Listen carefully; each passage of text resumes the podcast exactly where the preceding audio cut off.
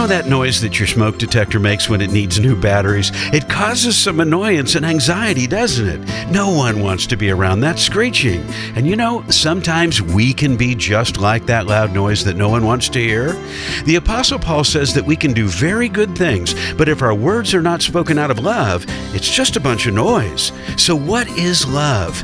Now, I'm not talking about romantic love. That's a fleeting emotion that won't be consistent throughout time. It's certainly not unconditional. I'm talking about the unwavering, unconditional love of God.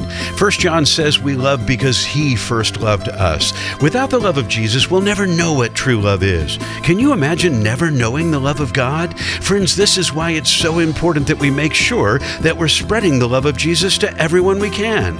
Not sure where to start, but we'd love to help. Visit sharelife.today.